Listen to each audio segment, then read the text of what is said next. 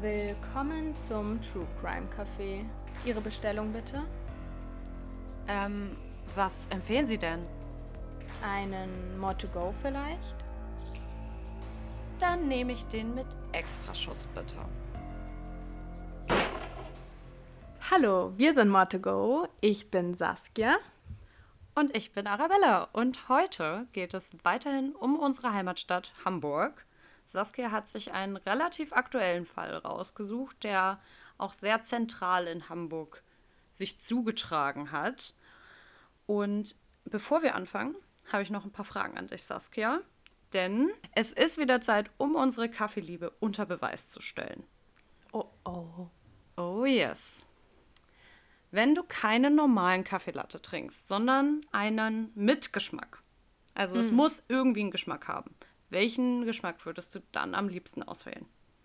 Also, wenn, dann würde ich Vanillesirup nehmen. Ich finde, mit Vanillesirup schmeckt alles köstlich, weil es jetzt nicht so übertrieben süß meistens ist, wie es zum Beispiel bei Karamell wäre. Und auch nicht zu doll vom Kaffeegeschmack, finde ich, ablenkt.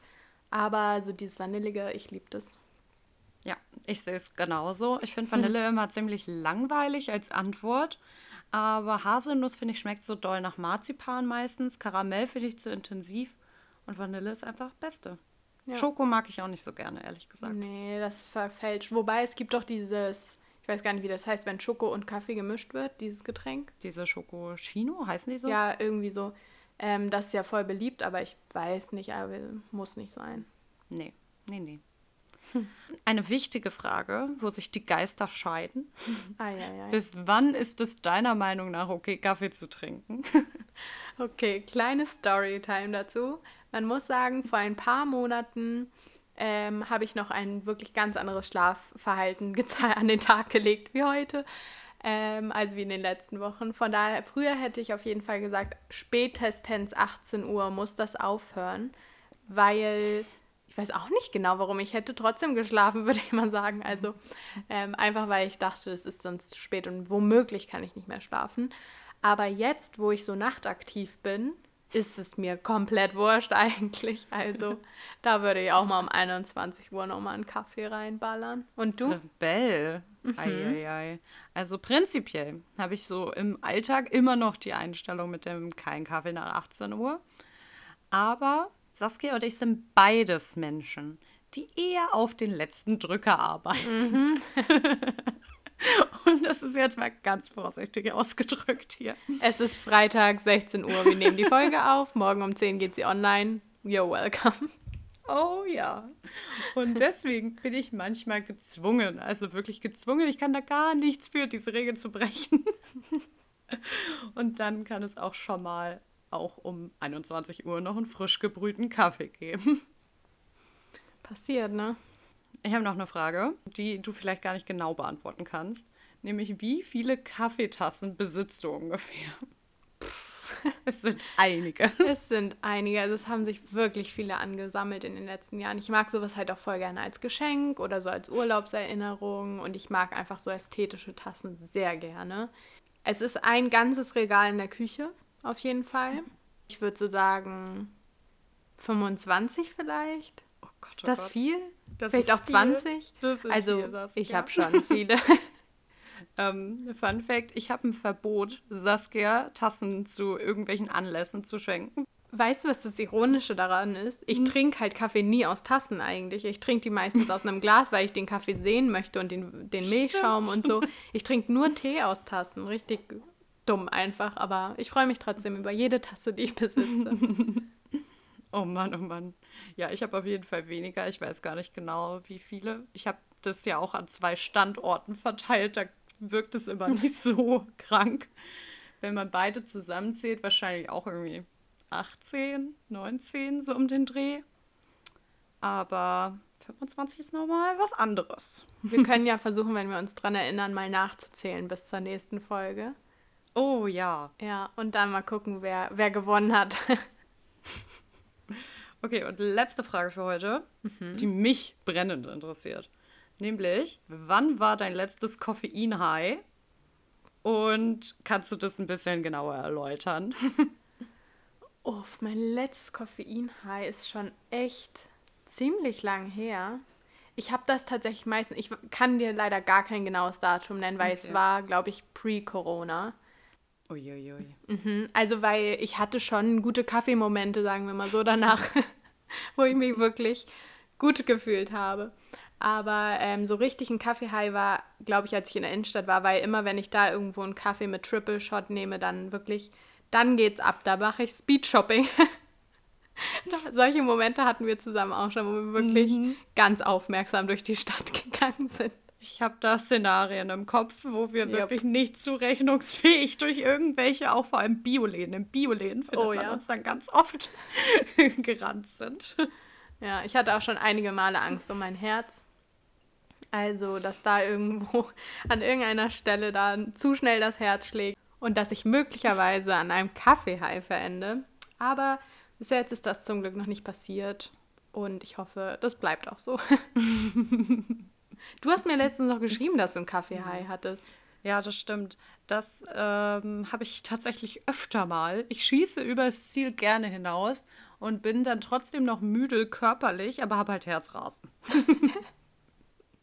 Bestes Gefühl. Ja, ganz toll. Ganz toll ist das. Nee, das letzte Mal dass ich mich so richtig aktiv daran erinnere, dass ich auch andere Leute damit genervt habe, weil dadurch merke ich mir das, war irgendwie kurz vor Weihnachten, da bin ich mit einem Freund spazieren gegangen und er wusste nicht, dass ich Kaffee getrunken habe und ich habe die ganze Zeit geredet, wirklich ohne Punkt und Komma und war dann auch noch so richtig am Rumhüpfen um ihn herum, so ich war einfach wie ein kleines Kind und irgendwann so, sag mal, du hast doch schon wieder zu viel Kaffee getrunken, oder?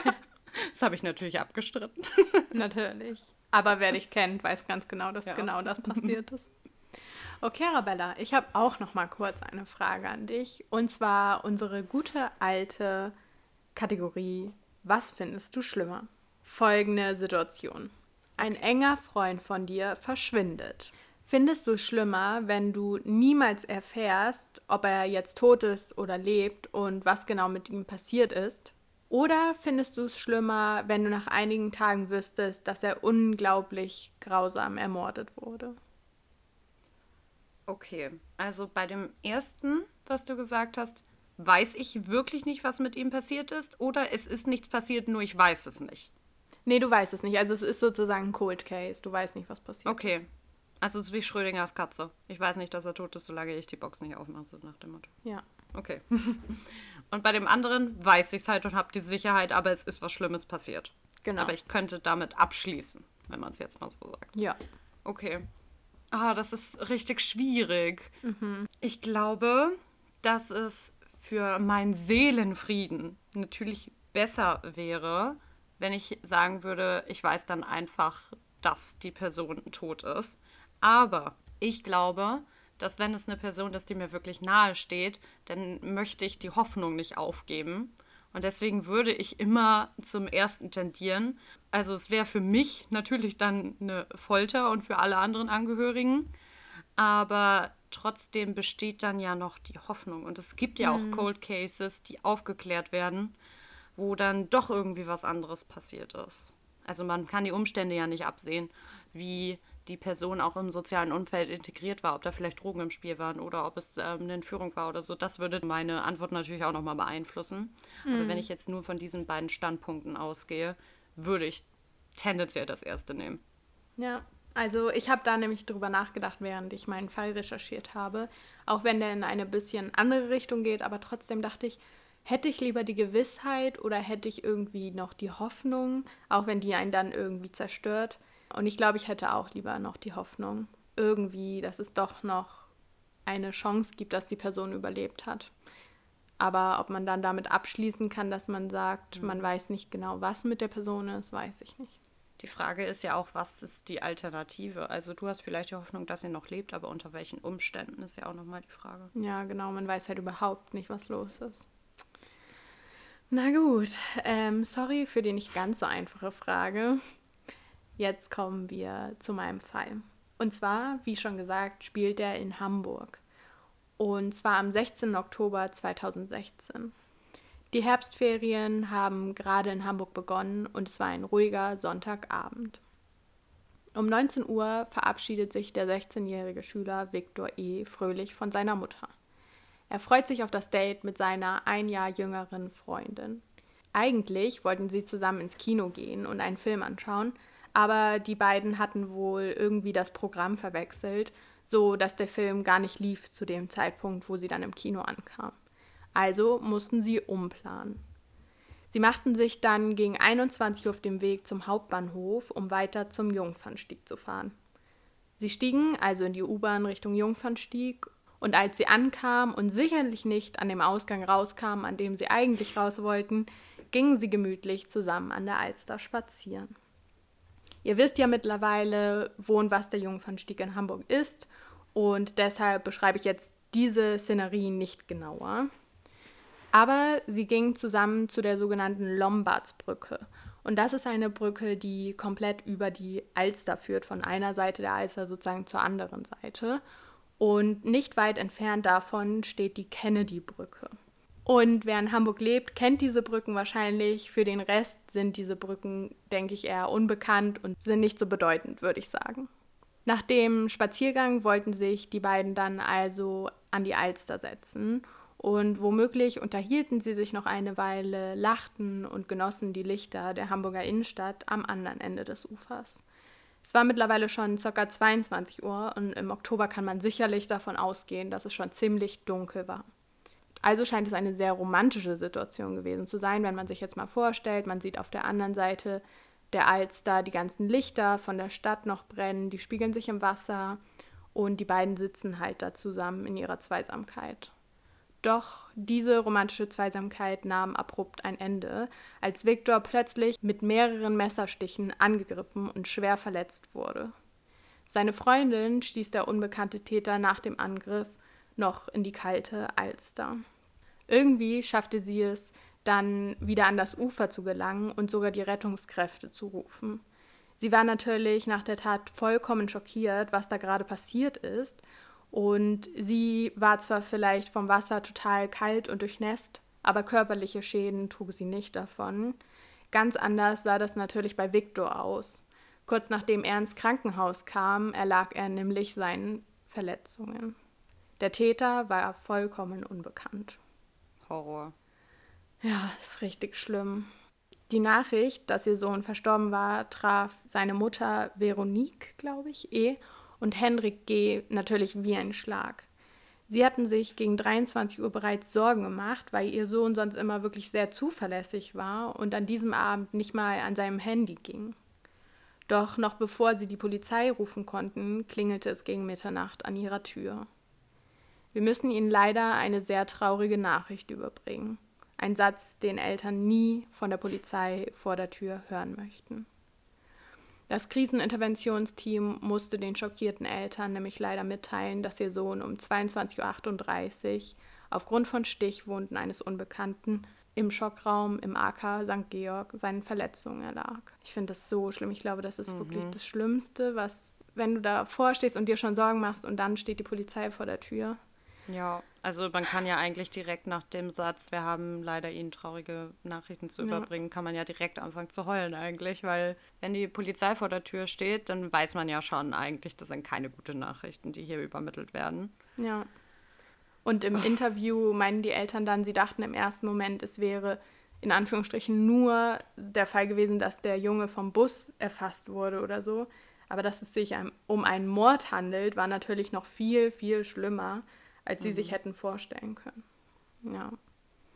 Jetzt fragt man sich natürlich, ob denn niemand diese Tat mitbekommen hat. Ich meine, es ist immer noch, auch wenn es spät am Abend ist, ein Sonntag am Jungfernstieg, der ja sehr, sehr belaufen ist. Und es gab zwei Angaben von Zeuginnen. Und zwar natürlich einmal die Aussage von der Freundin von Viktor, aber auch die Aussagen von einer Frau, der kurz nach dem Tatzeitpunkt ein Mann vor das Auto lief und die Aussagen der beiden deckten sich. Also gab es die Beschreibung, dass der Täter zwischen 23 und 25 Jahren jung war, circa 1,80 bis 1,90 groß.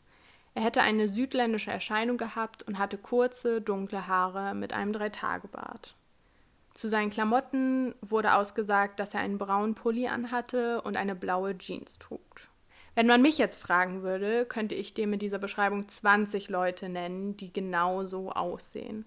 Das habe ich auch gedacht, als du ja. es gerade gesagt hast. Also das ist ja eine sehr, sehr schwierige Täterbeschreibung, wenn es nicht mal so eindeutige Dinge an dem Täter gibt wie Tattoos oder Muttermale oder irgendwie was Auffälliges einfach. Doch trotzdem wurde mit diesen Informationen, die man hatte, natürlich ein Phantombild erstellt. Aber wie wir uns auch gerade schon gedacht haben, kamen die Ermittler damit nicht besonders weit. Und sogar die Polizei sagte später, dass es sich um ein Allerweltsgesicht handelte.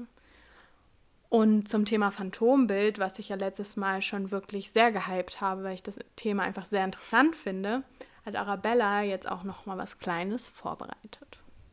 Genau. Also, wie Saskia schon letztes Mal bei der Öffentlichkeitsfahndung erzählt hatte, ist die Veröffentlichung von Phantombildern echt das letzte Mittel.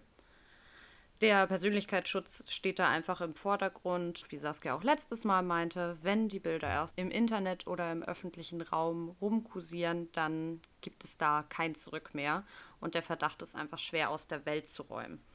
Dennoch ist es eigentlich, wenn jedenfalls so distinktive Merkmale vorhanden sind, ein gutes Mittel, um Straftäter oder auch Tatopfer, die einfach schwer zugerichtet wurden, zu rekonstruieren und zu identifizieren. Dieses Prinzip besteht schon seit dem 19. Jahrhundert und wurde anfangs von Zeichnern bzw. Malerinnen erstellt.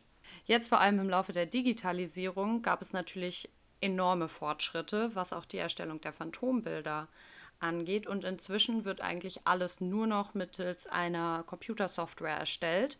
Es gibt da auch verschiedene Identikits, nennt man die, glaube ich, die die Arbeit erleichtern. Und zwar kann man da aus ganz, ganz vielen zum Beispiel Augenpartien auswählen oder ganz viele Nasen, ganz viele Münder.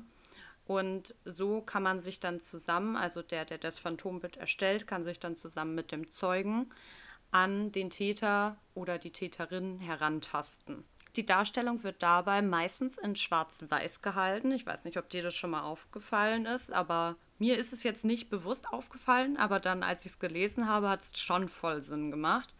Und zwar ist das einfach nochmal, um zu kennzeichnen, dass der Täter noch nicht gefasst wurde. Weil mhm. heutzutage die Zeichnungen sehr realistisch sind, denken oft Leute, wenn sie dann ein farbiges Bild im Fernsehen sehen, dass es ein Foto ist und der Täter bereits gefasst wurde. Oh, voll interessant und deswegen schwarz-weiß. Man wählt dann, wie gesagt, zwischen etlichen verschiedenen Gesichtermerkmalen aus und fügt das Ganze zu einem stimmigen Bild zusammen. Und wie man sich hier wahrscheinlich schon denken kann, ist das Ganze auch psychologisch gar nicht so einfach, diese Details da rauszukitzeln. Oft ist es so, dass sich die Opfer oder Zeugen vor allem an das Alter und an die ethnische Herkunft erinnern und alles andere ist so ein bisschen schwammig. Dann liegt es in der Position des Phantombildzeichners, diese Infos halt noch herauszukitzeln. Das heißt, je nachdem, was für eine Person du vor dir hast, musst du auch ganz anders an die Person herantreten, auch an die Altersgruppe. Bei Kindern zum Beispiel ist es natürlich wichtig, denen auch so emotionalen Halt zu geben. Dann bei Jugendlichen sollte man eher cool sein und bei ganz Alten wiederum haben die auch viel drumherum zu erzählen, wo man dann auch ein offenes Ohr für haben muss. Außerdem ist aufgefallen, dass Frauen stärker auf die Augen und die Haare ihres Gegenübers achten und auch einen, sich einen Eindruck davon machen, wie gepflegt die Person war. Sowas fällt wiederum Männern eher seltener auf. Es ist auch wichtig, dass man so schnell wie möglich eigentlich das Phantombild erstellt, weil es sonst beeinflusst werden kann durch irgendwelche anderen Sinneseindrücke oder Vorstellungen, Assoziationen, die man in dem gleichen Zeitraum gemacht hat. Außerdem macht es auch nochmal einen enormen Unterschied, ob ein Opfer, der wirklich Kontakt hatte mit dem Täter, die Beschreibung abgibt oder ein Zeuge, dadurch, dass Opfer einem nochmal viel höheren Stress ausgesetzt wurden, haben die viel mehr unbewusst abrufbare Sinneseindrücke. Das Ganze kann allerdings auch schief gehen. Und Saskia, das können wir auch gerne bei Instagram bei uns posten. Da wollte ich dir nämlich zwei Phantombilder zeigen. Oh mein Gott, ich freue mich richtig, weil ich habe gerade, als du das gesagt hast, dachte ich noch so, oh mein Gott, darüber haben wir schon mal gesprochen, dass es irgendein ganz schlimmes Phantombild gab. Und zwar fangen wir doch mal mit dem Süßen an. Wenn du gleich fertig bist mit Lachen, dann beschreib doch einfach mal, was du siehst. Sieht aus wie eine Zeichnung von mir. Also wie von einer Fünfjährigen, würde ich schätzen. Also man sieht eine Person mit einem sehr kleinen Kopf, sehr erschrocken, mit sehr prägnanten Augenbrauen und einer freshen Frise. Einem Afro. Ja, aber auf, ne, auf dem Phantombild sieht es einfach aus wie sehr voluminöses Haar. Und daneben der Täter, ein Afroamerikaner würde ich schätzen. Und wenn ich so nebeneinander sehe, würde ich schon sagen, I see where they're coming from, so. Ja. Aber nur das Phantombild, also das war auf jeden Fall noch gezeichnet, würde ich sagen. Das ist jetzt keine computererstellte Situation, oder? Nee, nee. Okay, also sehr witzig. War das ein Phantomzeichner oder bestimmt eine Privatperson, die es gemalt hat, oder? Das war eine Privatperson, ja. Und er konnte tatsächlich auch so überführt werden. Oha, nicht schlecht. Naja, dann hat es ja auf jeden Fall geholfen. Und dann noch eins, das ist auch, äh, ist auch ein good one. Okay, also das, die Zeichenqualität würde ich schon sagen, eher so bei einem 13-Jährigen vielleicht. ist ein paar Jahre hochgegangen. Ja. Aber wirklich ein sehr breites Gesicht, sehr breite Lippen. Die Augen sind sehr nah zusammen. Und ja, der Täter, auch der hat ein breites Gesicht. Ja, was soll ich dazu sagen? Ich muss aber tatsächlich sagen, auch wenn du jetzt hin und her swipes zwischen den Bildern, ne? Also das andere sieht um einiges lustiger aus. Aber ich finde die Zeichnung tatsächlich näher am Original als von dem zweiten. Ja, Also ich würde es da nicht wiedererkennen. Der hat doch auch eine ganz andere Hairline. Ja, das stimmt. Verrückt. Wow. Okay, finde ich sehr, sehr witzig. Das war ein witziger Test auf jeden Fall. Aber Arabella, meinst du, du könntest gut Phantombilder beschreiben? Das ähm, habe ich mich in diesem Zuge auch gefragt. Es ist auch sehr davon abhängig, wie viel Stress und Panik du in dem Moment verspürst. Das kann ich dir jetzt natürlich noch nicht sagen. Aber prinzipiell würde ich mich da eher auf der schlechteren Seite, glaube ich, ansiedeln, weil ich auch auf bestimmte Sachen achte. Also ich glaube, einige Sachen könnte ich richtig gut dann beschreiben. Also ich achte auch ziemlich doll auf Haare bei anderen Leuten, ist mir so aufgefallen. Und insgesamt so auf die Augenpartie. Aber den Rest, da bin ich auch sehr gut da drin, das auszublenden, muss ich sagen. Ich stelle mir dein Phantombild so vor. Richtig detailliert, die Haare, jede Strähne, weißt du, wie sie gelegt war. Du kannst genau die Haarfarbe bestimmen, die Länge, zu welchem Friseur die Person gegangen ist und wann der letzte Haarschnitt war.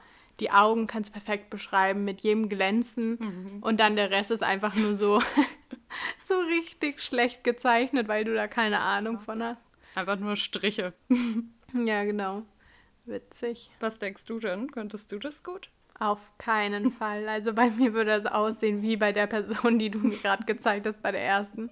Ich bin unfassbar schlecht darin, Bilder in meinem Kopf zu speichern.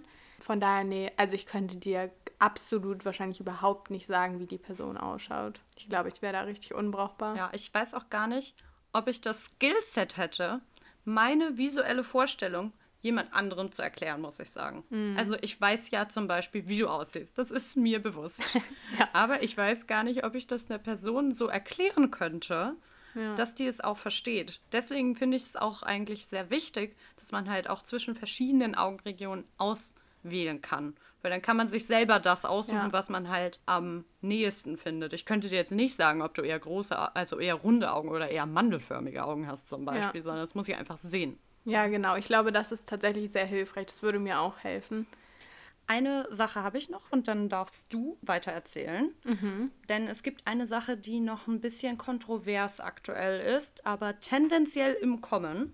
Und zwar die Erstellung eines DNA-Phantombilds, wo man die DNA, die am Tatort gefunden wird, zur Hilfe nehmen kann. Zum Beispiel, wenn Speichel am Tatort gefunden wird oder eine Hautschuppe oder ein Haar ähnliches, dann könnte man das analysieren und somit auf den Phänotyp des Menschen, also das Aussehen des Menschen zurückführen.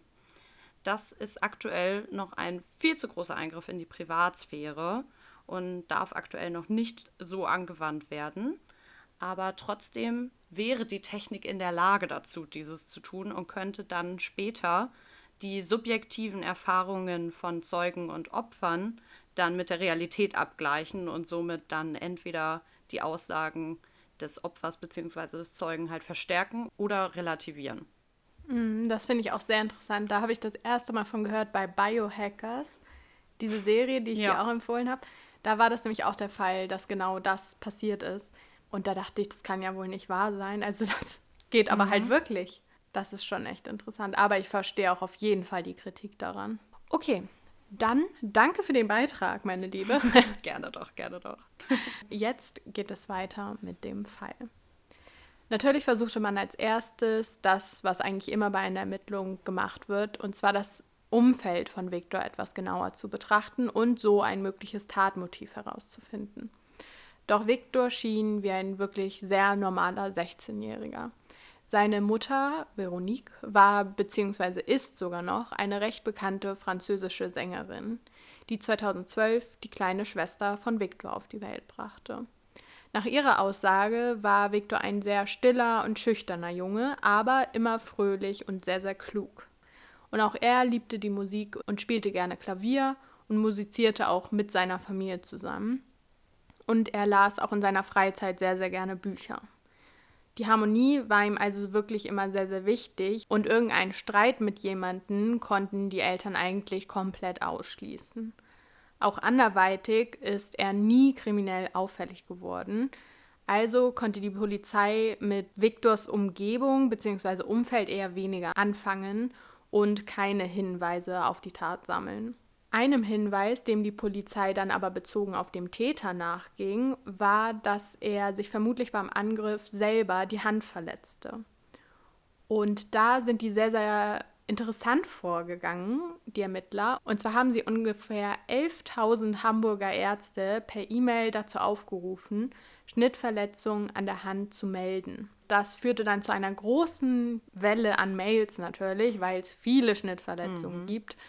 Und in den Mails wurde auch immer nach Details gefragt, aber letztendlich hat kein Fall der Schnittverletzung zum Täter geführt. Ein anderer Versuch, an den Täter heranzukommen, war es natürlich, die Tatwaffe zu finden. Und da sich der Fall ja direkt an der Alster abgespielt hat, ist man erstmal davon ausgegangen, dass die Waffe womöglich in der Alster entsorgt wurde. Und so suchten polizeiliche Taucher die Alster ab und vor allem das Alsterufer. Aber auch dieser Versuch blieb erfolglos. Man suchte dann auch noch mit Metalldetektoren die umliegenden Grünflächen ab, aber auch da fand man die Tatwaffe einfach nicht. Die Ermittler versuchten natürlich noch einige andere Dinge, um irgendwie Informationen über den Fall zu bekommen. Zum Beispiel werteten sie die Handydaten von Victor aus und insgesamt alle Handydaten, die empfangen wurden zu der Zeit. Und auch Überwachungskameras wurden analysiert, aber alle Versuche scheiterten, weil es einfach nichts gab, was auf den Täter schließen ließ. Als nächster Anhaltspunkt wurde dann die Umgebung um die Kennedy-Brücke herangezogen. Denn auch wenn ich vorhin meinte, die Kennedy-Brücke sei eigentlich nichts Besonderes, so ist sie bekannt dafür, dass viele Obdachlose unter dieser Brücke zelten. Ich weiß nicht, Arabella, hast du das auch schon mal gesehen? Dass ja, da so unfassbar viele Zelte sind? Ja. ja. insgesamt ist die Kennedy-Brücke auch relativ belaufen, würde ich sagen. Also mm. im Abendverkehr stand ich da auch schon oft im Stau zum Beispiel. Ja, auf jeden Fall. Viele äh, Obdachlose zählten unter dieser Brücke, doch dass einer von ihnen mit der Tat irgendwie in Verbindung stand, war recht schnell ausgeschlossen, da sich Victor und seine Freundin auf der gegenüberliegenden Seite befanden und somit recht weit entfernt von diesen Zelten waren. Außerdem wurde die Umgebung um die Alster in dem Sommer vor der Tat noch mit relativ viel Gewalt und Drogenkonsum in Verbindung gebracht, aber die Polizei hat daraufhin dann die Präsenz erhöht und auch Halogenstrahler aufgestellt, damit halt diese Taten nicht mehr so stattfinden. Und dass Victor auch mit dieser Szene in irgendeiner Verbindung stand, bezweifelte man stark. Außerdem hatte sich halt durch die Maßnahmen von der Polizei die Situation ohnehin beruhigt dort. Also trifft man irgendwie auf eine Sackgasse, aber dann, nach circa zwei Wochen, sollte sich der Fall irgendwie komplett wenden. Plötzlich äußerte sich nämlich der Islamische Staat, also IS, zu dem Fall. Auf Amak, der Propagandaplattform der Terrormiliz, wurde behauptet, ein Soldat des IS hätte die beiden angegriffen. Und die Attacke wäre eine Reaktion auf die Aufrufe, Bürger aus Koalitionsländern anzugreifen. Vermutlich bezog sich diese Aussage auf das internationale Bündnis gegen die Terrormiliz. Man nahm als Ermittler natürlich diese Hinweise sehr, sehr ernst und die Mordkommission ermittelte sowohl in die Richtung als auch weiterhin in alle anderen Richtungen. Doch irgendwie kamen nach und nach Zweifel auf, dass dieses IS-Bekenntnis nicht so ganz der Wahrheit entspricht. Es wurden immer mehr Ungereimtheiten aufgedeckt und so richtig klar war auch nicht, welchen Hintergrund die gehabt haben sollten, um diese Tat auszuüben. Zum Beispiel war es sehr ungewöhnlich, dass die IS erst nach zwei Wochen sich zu der Tat bekannte. Und auch die Information in der Nachricht, dass es zwei niedergestochene Menschen in dem Fall geben sollte, war ja falsch. Es wurde ja nur Viktor brutal erstochen. Seine Freundin, der ging es ja soweit körperlich gut.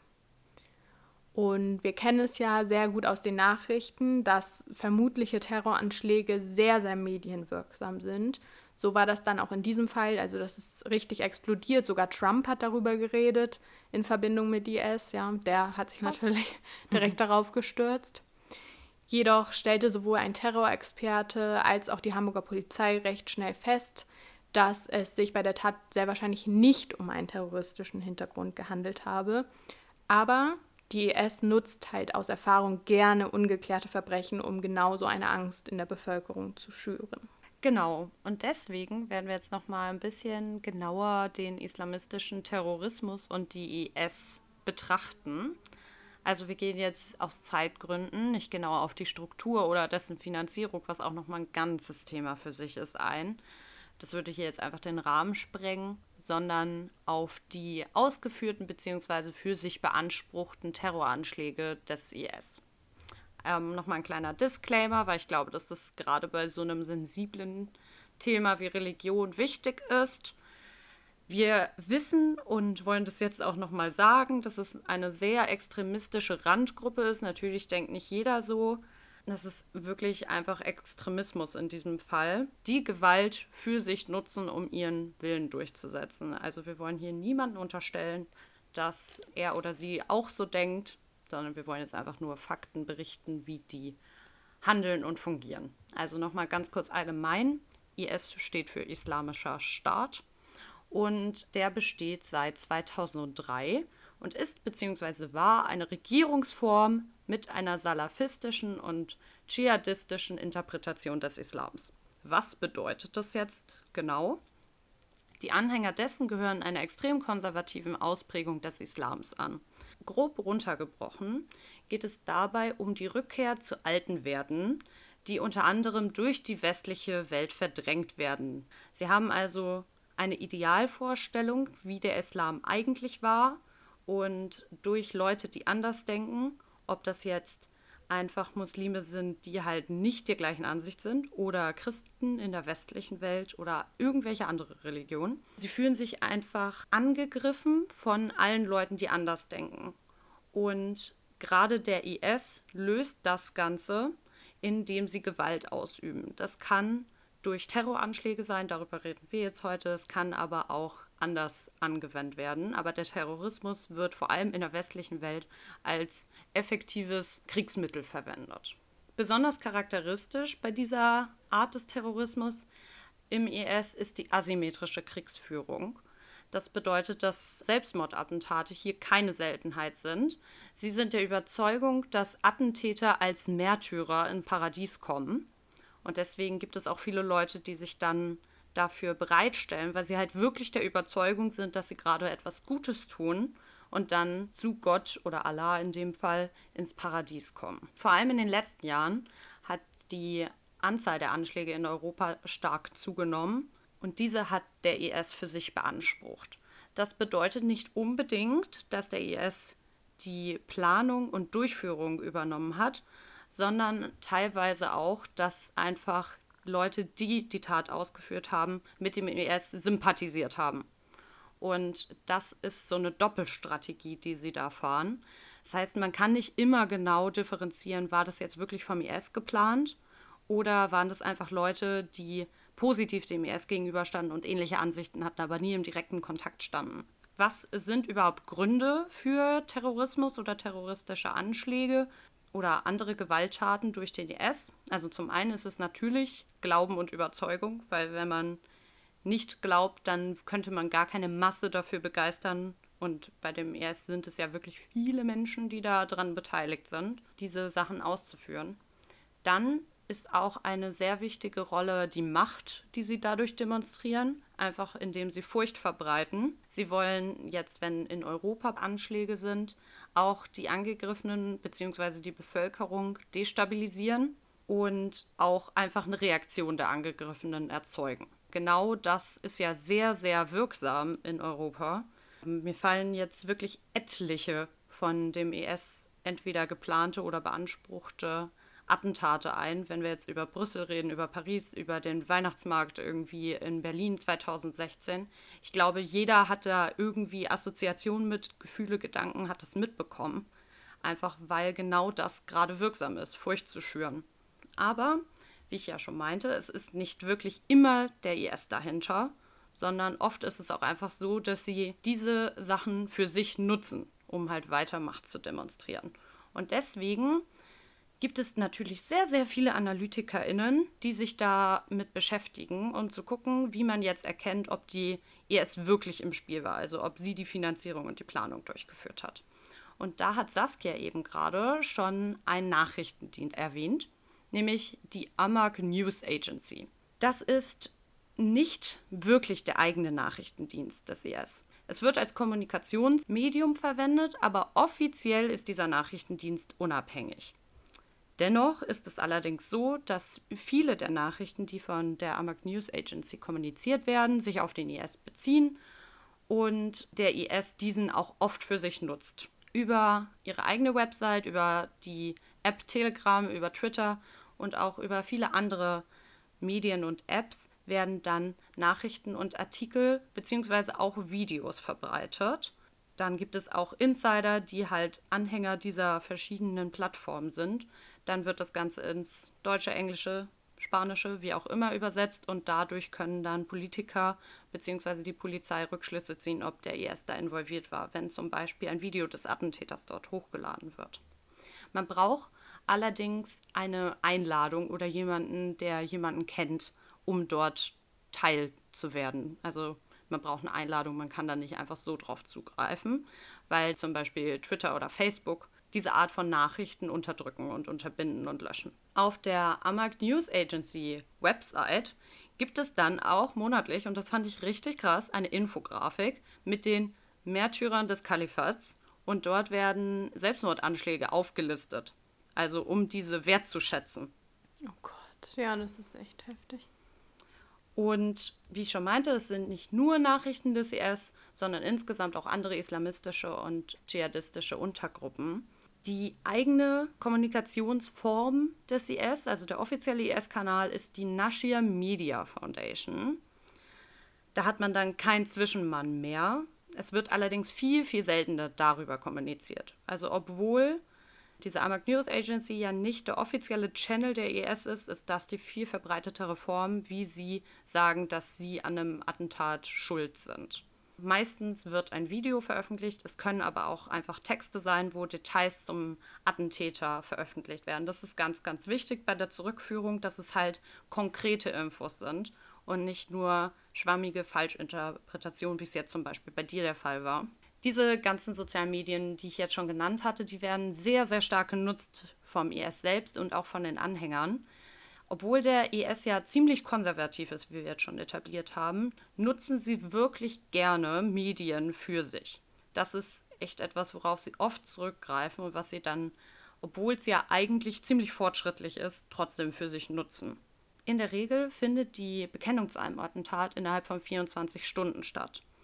Und alles, was weiter entfernt liegt, das lässt dann an dem Einfluss zweifeln. Bei Saskia waren es ja jetzt zwei Wochen und in der Zeit ist einfach so viel passiert, die hätten sich dadurch viele Infos von extern holen können. Und deswegen ist es unwahrscheinlich, dass ähm, in diesem Fall der IS dann auch wirklich schuld daran ist. In der Regel wird zuerst die Amag News Agency verwendet und danach die Nashia Media Foundation, um sich zu bekennen zu einem der Attentate. Dann, wie gesagt, mit Beweismitteln wie nähere Beschreibungen zum Tathergang selbst, zum Attentäter, Name, Bilder, Videos, solche Sachen werden verwendet. Und wenn das nicht innerhalb von 24 Stunden passiert, was bedeuten würde, dass sie diese Info schon vorbereitet hatten, bevor das Attentat an sich durchgeführt wurde, dann lässt es daran zweifeln. Und dann würde man nochmal genauer recherchieren, was die Kommunikation der einzelnen Anhänger angeht zum Tathergang. Ob sie sich währenddessen schon darüber unterhalten haben oder kurz danach oder halt erst eine Woche später. Also da ist viel Online-Recherche tatsächlich dabei. Ja, genau. Also so ungefähr sind die Ermittler halt auch vorgegangen, also mit diesen Kriterien. Ich gehe da nachher auch noch mal ein bisschen drauf ein. Was sehr interessant ist, du hast ja genannt, dass man solche Fälle im Kopf hat. Zum Beispiel das Attentat auf den Weihnachtsmarkt in Berlin. Mhm. Und genau darüber möchte ich jetzt auch noch mal reden, da im Dezember 2016 das Thema von Victor sozusagen noch mal aufgekocht ist, als Anis Amari mit einem LKW in einen Weihnachtsmarkt in Berlin raste. Er lässt die Ermittler also zwei Monate nach Victors Tod erstmal wieder hellhörig werden vor allem, weil er dem Phantombild schon wirklich nicht unbedeutend ähnlich sieht. Also sowohl die Beschreibung des Alters als auch die Größe passt und natürlich auch das Bild an sich, wobei man ja sagen muss, dass das Bild eher wenig aussagekräftig war, weil man unendlich viele Leute kennt, die so aussehen. Der Verdacht konnte sich dementsprechend auch nicht bestätigen, selbst bei genaueren Untersuchungen. Im Juli 2017 passierte dann wieder etwas Ähnliches. Es gab wieder Hoffnung, den Täter gefunden zu haben, denn in einem Hamburger Supermarkt in Barmbek verletzte Ahmad A. mehrere Menschen mit einem Messer. Natürlich wurden dann nach und nach immer wieder Taten mit Viktors Fall verglichen und gerade wenn die in diesem gleichen Schema passiert sind, wurden da Parallele gezogen, aber auch in dem Fall von Ahmad A. ging die Ermittlung ins Leere. Also man konnte nicht davon ausgehen, dass die irgendwas mit dem Fall zu tun hatten. Weil man einfach keinen Fortschritt mehr in den Ermittlungen machen konnte, wurde 2018 der Fall auch nochmal bei Aktenzeichen XY behandelt. Doch egal, welche Spuren dort aufkamen, nie führten sie zu irgendeinem Ergebnis. Die Staatsanwältin Oechtering sagte, Jedoch, wir werden die Akten mit Sicherheit niemals schließen, bis wir nicht den Täter gefunden haben. Und so blieben für mich dann fast am Ende der Recherche unglaublich viele Fragen offen. Warum hat der Täter die Freundin zum Beispiel nicht getötet? Wollte er sie durch den Stoß ins Wasser ausschalten und sich davor schützen, erkannt zu werden? Oder wollte er sie vielleicht sogar schützen? Also das war auch öfter so eine Frage, die in den Nachrichten aufkam. War es eine Zufallstat oder war der Mord vielleicht schon länger geplant? Kannte das Opfer den Täter vielleicht und geschah die Tat aus Eifersucht, im Rausch oder hatte sie doch wirklich terroristische Hintergründe? Und ich dachte zuerst, ich könnte diese Fragen alle nicht beantworten. Aber nach langer, langer Recherche konnte ich zumindest manche von ihnen in gewisser Weise beantworten.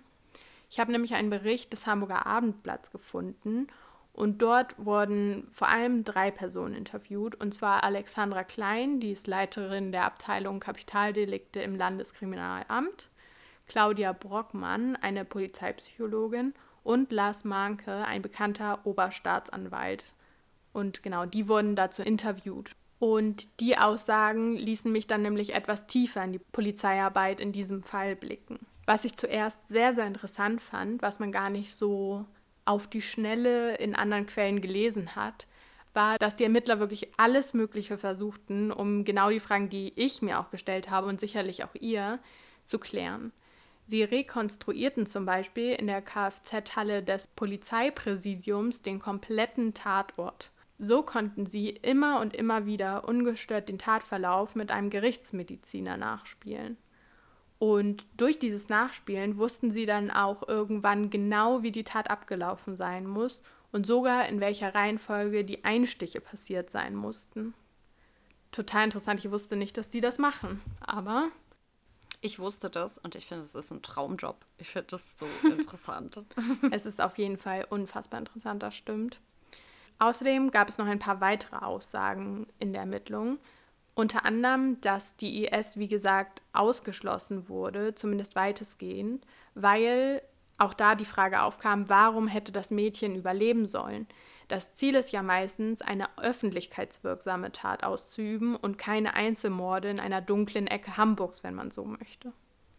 Auch die Vermutung um Amari und Ahmad hält der Oberstaatsanwalt für sehr unwahrscheinlich. Für die Ermittler steigt also die Wahrscheinlichkeit einer Tat von einem psychisch Gestörten, womöglich mit einer paranoiden Schizophrenie, der den inneren Auftrag erhalten habe, diesen jungen Mann, also Viktor, zu töten. Doch es ist halt nicht so leicht, so eine Art von Täter zu finden. Aus diesem Grund stellte ein forensischer Psychiater mit Hilfe der Ermittlungsakten ein Gutachten auf, in der ein mögliches Krankheitsbild des Täters aufgezeigt werden sollte. Das scheint laut dem Oberstaatsanwalt Manke aber eine extrem komplexe Aufgabe zu sein, die halt viel Zeit benötigt. Und selbst wenn dann irgendwann dieses psychiatrische Profil erstellt wurde, stehen die Ärzte ja immer noch weiterhin unter Schweigepflicht. In bestimmten Ausnahmen ist zwar diese Schweigepflicht aufgehoben, zum Beispiel wenn man von einem Mord des Patienten ausgeht, also dass der Patient einen Mord begangen hat, aber bis heute gibt es da auch immer noch keine Hinweise. Und abschließend wollte ich einfach mal sagen, wer hätte gedacht, dass ich jemals einen Fall mit offenem Ende mache. Ich habe mich ja eigentlich immer dagegen gewehrt, aber ich fand diesen Fall einfach unglaublich interessant, weil der halt auch so nah bei uns ist. Also wir waren auch schon oft an der Alster, genau eigentlich an dieser Stelle. Wenn man es mal genau nimmt, ist es ja auch noch kein Cold Case. Morde werden ja eigentlich nie zu Cold Cases. Und daher hoffen wir auch, dass wir in einigen Monaten oder Jahren, wie auch immer, das Ende zu diesem Fall nochmal nachliefern können. Vor allem hoffe ich aber auf ein Ende dieses Falls für die Angehörigen von Viktor, weil, wie wir ja am Anfang schon besprochen haben, also in dem Fall hat man ja auch keine Hoffnung mehr, weil die Person ja auf jeden Fall tot ist. Das heißt, es ist einfach nur noch schwer, mit dem Fall abzuschließen. Und das stelle ich mir besonders als Eltern und auch für die Freundin unglaublich schlimm vor. Ja, ich habe auch die ganze Zeit über die Fragen, die du dir gestellt hast und dann ja auch teilweise beantwortet wurden, Gedanken gemacht. Und was ich so extrem unbefriedigend mal wieder daran finde, ist, dass man kein richtiges Motiv ausmachen kann, weil es einfach so zufällig gewesen zu sein scheint. Mhm. Es war ja auch kein Überfall oder so, wo man wenigstens irgendwie noch den finanziellen Benefit sehen würde. Ja. Weswegen ich zuerst dachte, dass es vielleicht doch irgendwie durch Beziehungen motiviert sein könnte. Aber dann hast du das mit der paranoiden Schizophrenie gesagt. Und das ist dann wiederum etwas, was ich auch schon wieder als sinnvoll achten könnte, weil dann hast du ja kein richtiges Motiv. Ja, genau. Weißt du? Also ich denke mal, das ist auch der Grund, warum die Ermittler letztendlich bei dieser Vermutung stehen geblieben sind, weil man einfach absolut kein Tatmotiv gefunden hat. Und das würde halt dazu passen, dass es eine paranoide Schizophrenie war, die den Täter bewegt hat. Und das finde ich, wie du auch schon sagst, sehr unbefriedigend natürlich, weil du einfach ja damit klarkommen musst, dass es keinen Grund für den Tod deines Sohnes gibt oder deines Freundes oder wem auch immer. Natürlich tun mir auch die Eltern leid, aber die Freundin tut mir auch richtig doll leid, weil ich glaube, dass es auch mit ziemlich vielen Schuldgefühlen einhergeht, weil ihr ja gar nichts passiert ist. Ja, auf jeden Fall. Und ich meine, die war 15. Wenn du ja. mit 15 schon sowas erlebst, vielleicht mit deiner ersten großen Liebe, ich weiß ja nicht genau, wie das war, aber das ist schon. PTBS, sofort. Ja, auf jeden Fall. Ja, also das war mein Fall in Hamburg. Ich weiß gar nicht, hast du davon, während es passiert ist, hast du da viel von mitbekommen? Ja, habe ich. Ich habe das auch bei Aktenzeichen gesehen. Das ist für mich ein bekannter Fall, schon etwas, wovon ich relativ viel mitbekommen habe, obwohl ich zu der Zeit ja gar nicht mehr in Hamburg gewohnt habe. Aber das ist, wie du auch schon meintest, ja auch ein Ort, wo man sich selber schon öfter mal wiedergefunden hat, wo man selber Assoziationen zu hatte und wo wir vielleicht auch selber schon mal abends waren zu so einer Uhrzeit, wo es hätte passieren können. Ja. Und gerade deswegen, weil es so ein öffentlicher Ort ist in Hamburg, war das auch ziemlich medienpräsent damals. Ja, auf jeden Fall. Also ich weiß auch zum Beispiel, dass ich fast genau an der Stelle auch schon saß. Also mhm. auch mit Freunden. Und das ist schon irgendwie gruselig zu wissen, dass es halt auch vor allem jemanden getroffen hat, der auch ahnungslos da saß. Der hat ja überhaupt nichts erwartet. Also die Tat kam ja komplett, ja, unerwartet einfach über ihn. Eine Sache wollte ich noch abschließend sagen, was ich nämlich ziemlich schlau fand, auch wenn es am Ende zu nichts geführt hat. Aber dass die die ganzen Ärzte angeschrieben haben wegen der Stichverletzung, finde ich ist eigentlich ein richtig schlauer Move. Das wird ja auch in Amerika mit Schussverletzungen so gemacht, dass die gemeldet werden müssen. Und ich glaube, dass das eigentlich der Weg gewesen wäre, wo man am ehesten den Täter hätte überführen können. Einfach weil es nicht bekannt ist, dass solche Sachen gemeldet werden müssen, weil eigentlich müssen sie ja nicht gemeldet werden. Und dann denkt man sich nichts dabei, wenn man wegen einer Stichwunde zum Arzt geht, weil es ja schon etwas ist, was vermutlich genäht werden musste. Ja, das stimmt auf jeden Fall, wobei ich jetzt auch nirgendwo gelesen habe, woher sie diese Vermutung haben. Also vermutlich aufgrund von Blut des Täters oder so, ich bin mir nicht sicher. Aber es kann ja auch einfach eine ganz kleine Stichwunde sein. Und ich glaube, wenn du ein Täter von einem so einem Fall geworden bist, dann wirst du versuchen, nicht zum Arzt zu gehen. Damit, selbst wenn du die Vermutung hast, dass das nicht rauskommt. Aber ich glaube, da wirst du wirklich alles versuchen, um das selber in den Griff zu bekommen, sagen wir mal so. Aber schlau ist auf jeden Fall diese Ermittlungsart und Weise schon, ja. Ja, das stimmt. Ich hoffe, wie du auch schon meintest, dass irgendwann die Familie und die Angehörigen da nochmal Ruhe finden. Ja, also wir werden euch auf jeden Fall, wenn es News dazu gibt, auf dem Laufenden halten. Es wird bestimmt dann auch in den Nachrichten natürlich was dazu geben, aber ich bin auch sehr, sehr interessiert daran, ein Ende für diesen Fall zu finden. Und ihr werdet es nicht verpassen, wenn genau. es dieses irgendwann gibt. Saskia, konntest du denn dein ungelöste Fälle-Trauma ein bisschen überwinden mit diesem Fall? Nein, ich bin sehr unzufrieden. also dadurch, dass ich ja noch Hoffnung habe, dass es irgendwie zu einem Ergebnis kommt, vor allem weil es noch nicht so lang her ist, also es sind ja erst so fünf Jahre. Deshalb ist es für mich noch nicht so schlimm. Aber wenn ich mir vorstelle, dass das jetzt niemals gelöst wird, werde ich es immer im Kopf haben und denken, was ist bloß passiert. Und das finde ich einfach schlimm. Ja, da hast du auch recht. Aber auf der anderen Seite sind wir jetzt vielleicht auch live dabei, wenn es gelöst wird. Ich hoffe es einfach ganz, ganz doll für die Angehörigen, ja. dass die damit abschließen können. Na gut, Arabella, wir können damit auf jeden Fall erstmal nicht abschließen. Aber wie gesagt, wir bleiben für euch dran. Und ich hoffe, euch hat der Pfeil gefallen. Ich habe auf jeden Fall sehr viel dazugelernt, allein schon durch die Infos zum Phantombild und auch zum IS. Ich würde sagen, wir hören uns nächste Woche wieder. Genau, dann ist wieder Zeit für einen extra Shot, wo wir nochmal genauer in die Welt Hamburgs eintauchen. Das letzte Mal diesen Monat. Und danach gibt es ein neues Thema. Also seid ihr hoffentlich auch nächstes Mal wieder dabei, wenn wir uns dem Norden widmen. Genau so ist's. Bye. Tschüss.